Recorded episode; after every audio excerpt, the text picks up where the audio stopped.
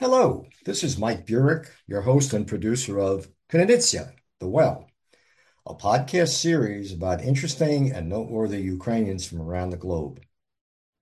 Today is Thursday, September 15th, 2022. Our guest for this episode is Michael Bociurkiw, who is a, an independent global affairs analyst and had been a journalist for many years. And this episode is produced for The Ukrainian Weekly, an English language newspaper that has been published in the US for the global Ukrainian community since 1933. Welcome, Michael. How are you? Hi, it's good to good to be with you. I'm fine, and uh, so happy to um, be involved in something regarding the U- Ukrainian Weekly, having had worked there many many years ago. It was part of my start into journalism. To get started, can you talk a little bit about your educational and professional background? Sure. Well, you know, uh, I, it was funny. I was just talking to somebody yesterday about my start in journalism, and uh, you know, in the day, uh, you know, it would be expected that one would go to journalism school or journalism faculty to get you started in this profession. But I actually applied at Carleton University in Ottawa and was rejected because I was told my marks uh, weren't high enough. So, you know, in that fighting Ukrainian spirit that we all have, I said, well, this isn't going to deter me. So I signed up for a program called Mass Communication, which was a bit of a mishmash of everything, but it it really prepared me, I think, even better for a career in journalism later on because you know you have what much wider exposure to different disciplines. And um, at the same time, uh, I also volunteered for our campus radio station, the best radio campus radio station in Canada at the time, CKSU FM, where I produced a Ukrainian uh, current affairs program called Nash Holos or Our Voice, and um, it went really well. We were really into it, and in after I think two or three years, it actually won the best public affairs program award at the station. Big honor for us. But you know, that's where I really, really, I feel learned kind of the nuts and bolts of uh, journalism, radio production, that sort of thing. And then also, yeah, um, those days at the Weekly, uh, we had some huge stories come our way. And of course, the biggest was in 1986 with the uh, disaster, the explosion at the uh, Chernobyl nuclear plant. We covered that um, as best we could in those days. Um, I actually outline it in my book, Digital Pandemic.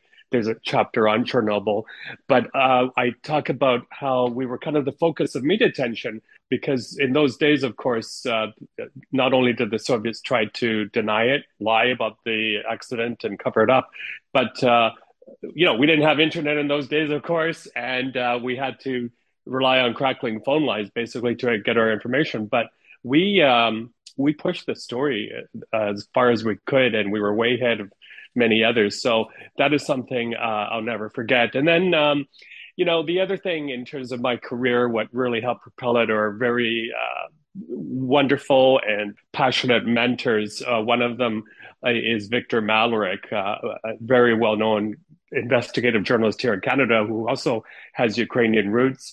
Uh, I have en- other mentors here and there who, you know, whether at times of doubt or at challenging times, they really helped me. And um, I uh, got a big break with a story in Canada at our national newspaper, the Globe and Mail.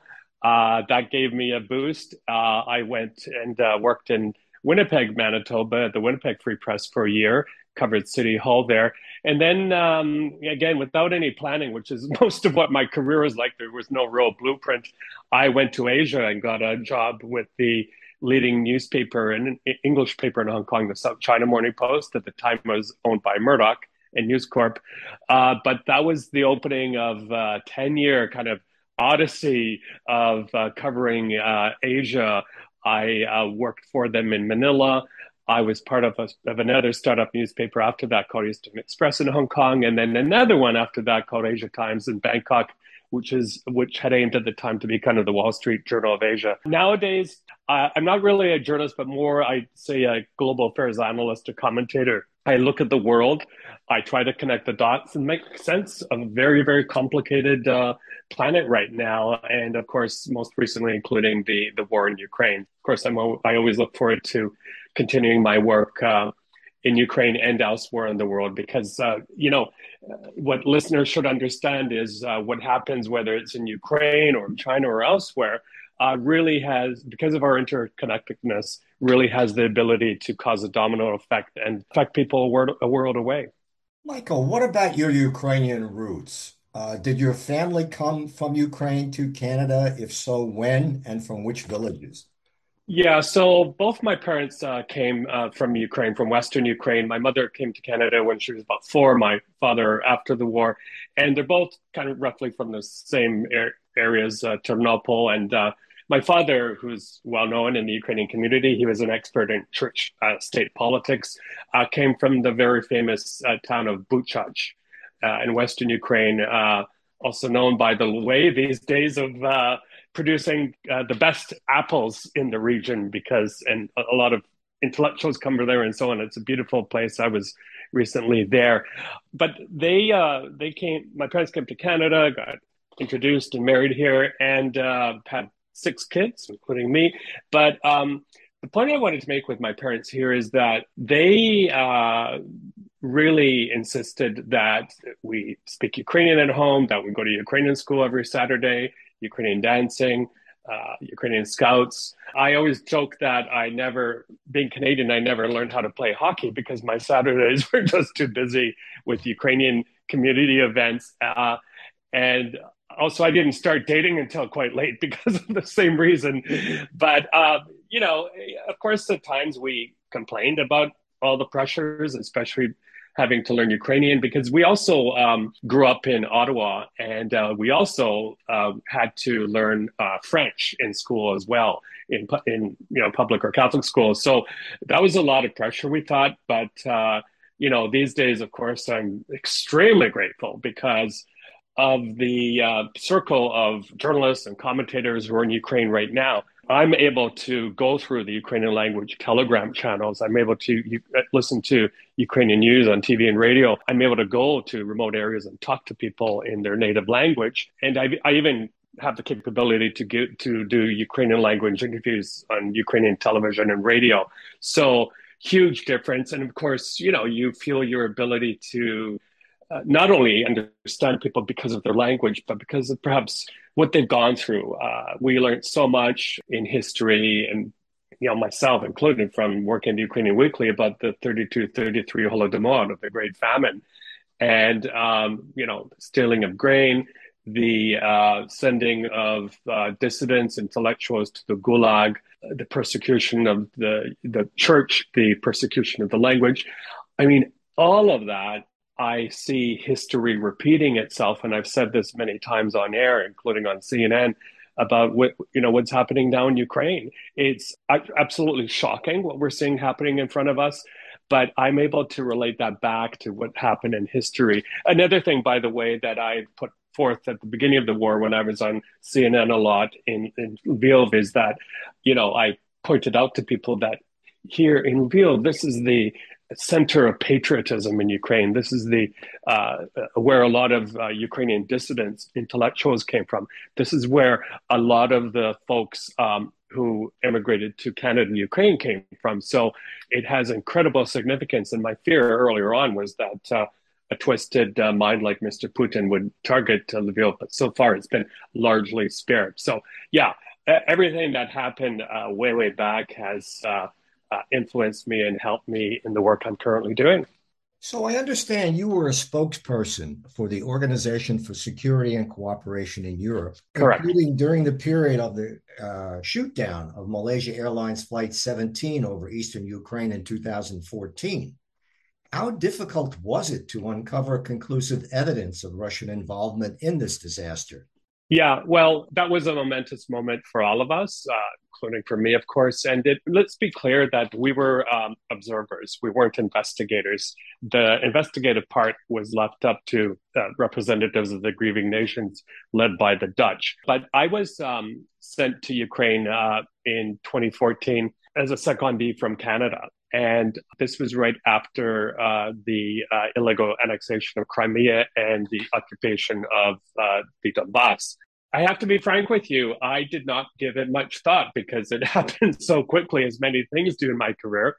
But I am so glad I went because right away, uh, I mean, in the first uh, weeks of uh, my kind of appointment there, we had two sets of kidnappings of colleagues. We had just after I arrived, a kidnapping of a group of six. Uh, there were more military observers, not actually from our special monitoring mission group. But then later on, uh, we had two groups of colleagues held for around a month time in, in Donbass. And that was a very, very difficult time because uh, one, one of the two groups, they were held in incommunicado and we really feared for their lives. But fortunately, everyone was released unharmed.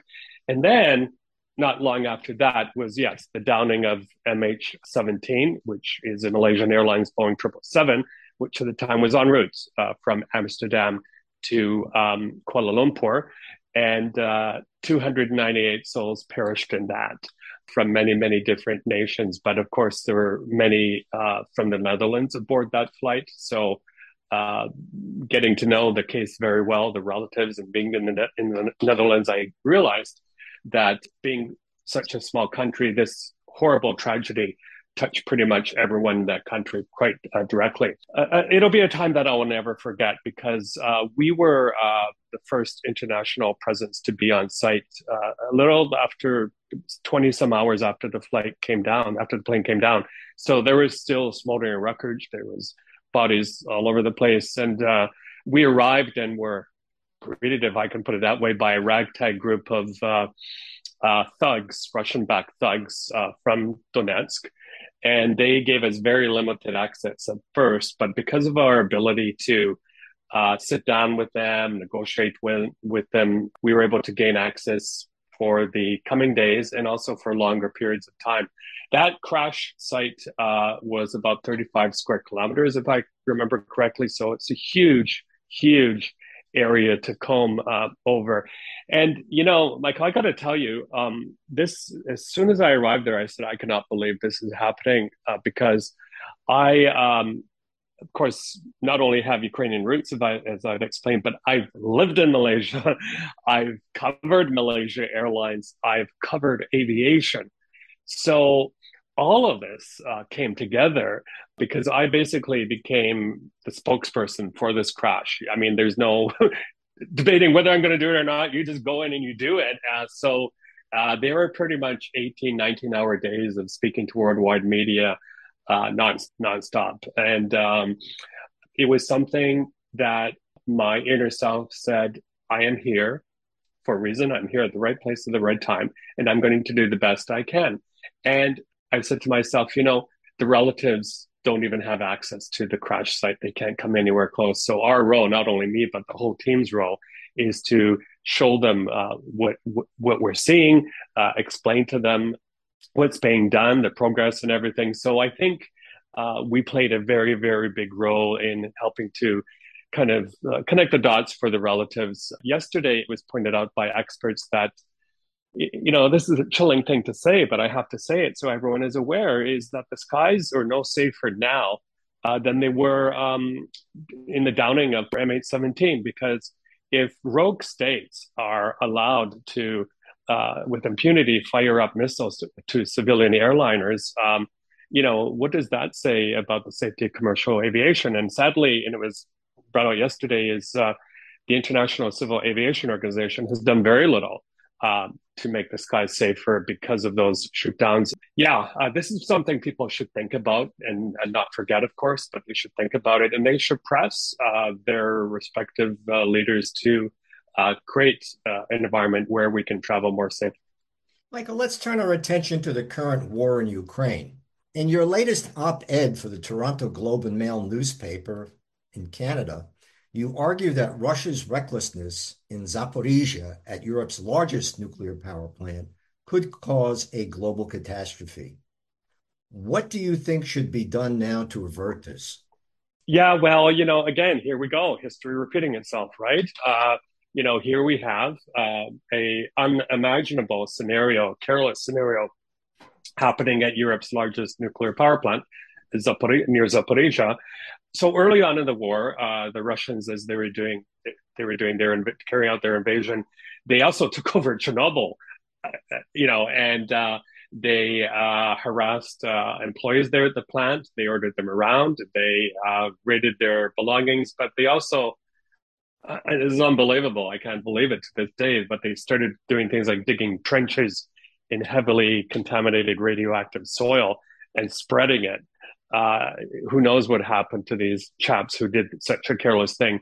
And then, yeah, later on, they um, occupied that area around Zaporizhia and they took over the plant. So there, uh, they've parked their military vehicles on site. They've uh, harassed plant employees, and I mean really harassed. Uh, they're under extreme, extreme pressure. They were, for example, escorted at gunpoint to the lavatory on their breaks.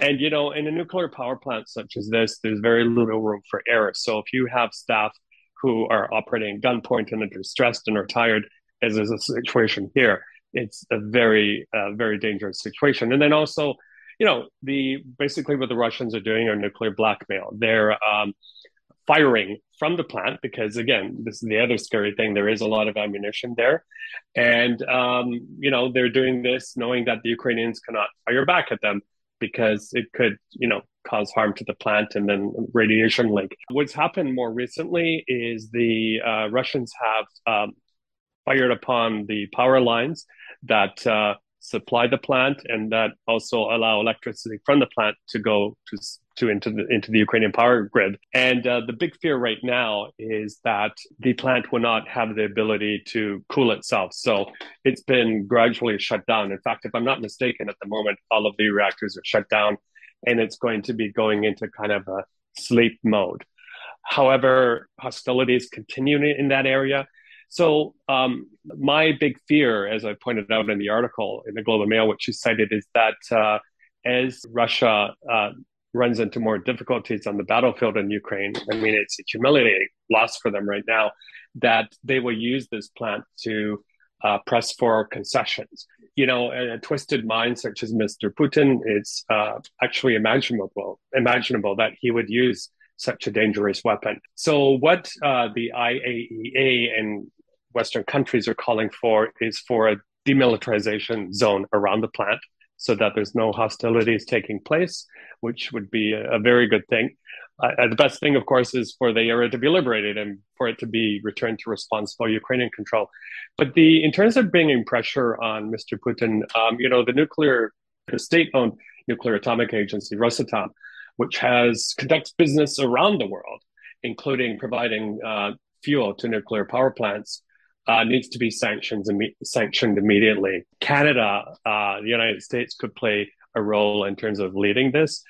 I think one of the reasons they haven't so far is because even the United States does need that nuclear fuel from uh, Russia for its uh, nuclear power plants. Uh, there's a lack of it right now. So it's a very difficult situation. But um, what gives me also hope uh, is that Turkish President Erdogan is involved in the negotiations. Uh, he, you will recall, uh, brokered that uh, grain deal that has allowed the unblocking of the three ports near Odessa for grain to be starting to be, to be shipped uh, to the world to many countries that are on the brink of starvation.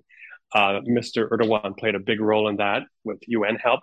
And uh, he was in Lviv recently, and this topic of the plant came up, and it's hoped that he will talk some sense into into Mr. Putin because uh, this is a very, very, very scaring and chilling scenario for the world. Should um, a missile, and by the way, missiles have struck part of the plant, uh, but should a missile land in one of the crucial areas, uh, you know, we could be in a very, very uh, dangerous scenario. Michael, unfortunately, we're almost out of time, but I did want to ask one last question. Do you think that the US and Europe will continue to actively support Ukraine in its military struggle with Russia. Yes, I do. I do. Uh, I, I, think the Biden administration, it, you know, it has come into criticism for not providing all of the uh, weaponry that U- Ukraine has asked for. But in terms of high tech weapons, the HIMARS have been very effective. In terms of even budgetary support, Ukraine will need about $5 billion uh, a month for for the foreseeable future to um, you know be able to uh, fund its army, to be able to uh, fund social payments. So it's very very important that the West does not become weak-kneed. And my own country, Canada, needs to step up to the plate further. It has pretty much bungled its response to the Ukraine crisis, but there's more that Canada can do. There's a fear uh, that some European countries may uh, succumb to domestic pressure and pull back on support to Ukraine because you know their um, their economies are pretty shaky. It's expected in the winter they're going to be suffering from uh, a lack of energy. Energy bills are skyrocketing in Europe, especially. Um, I mean, in Prague about a week ago, there was a demonstration with seventy thousand protesters. Argue, uh, they were protesting against uh, skyrocketing energy bills, and believe it or not, against um, sanctions against Russia because of the war in Ukraine. So it's a very complex environment, but I think uh, most Western leaders uh, realize, and of course, a lot of them are facing re-election in the next while. A lot of them realize that we cannot let our guard down because if we do, uh, if we do allow Mr. Putin to uh, get away with this uh, invasion, that uh, he won't stop at the border of Ukraine. He'll go further into Poland and elsewhere and he'll do things like conduct this uh, uh, weaponization of uh, of energy, of, of, food, and migration. So he needs to be stopped. But I think uh, uh, a lot of Western leaders in the past weeks have grown the spine to stand up to Mr. Putin.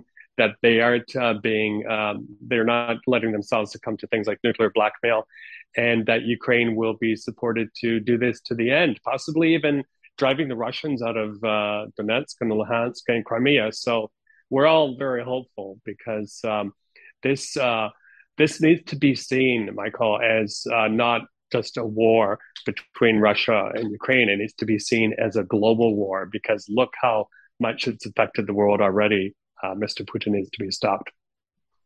Michael, thank you so much for joining us today on Krynytsia. My pleasure.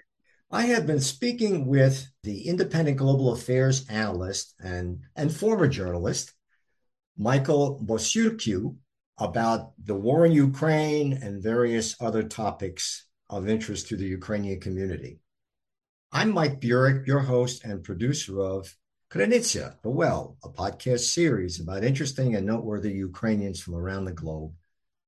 And this episode has been produced for the Ukrainian Weekly, a newspaper that has been published in the US in English for the global Ukrainian community since 1933. Until next time, that's all for now.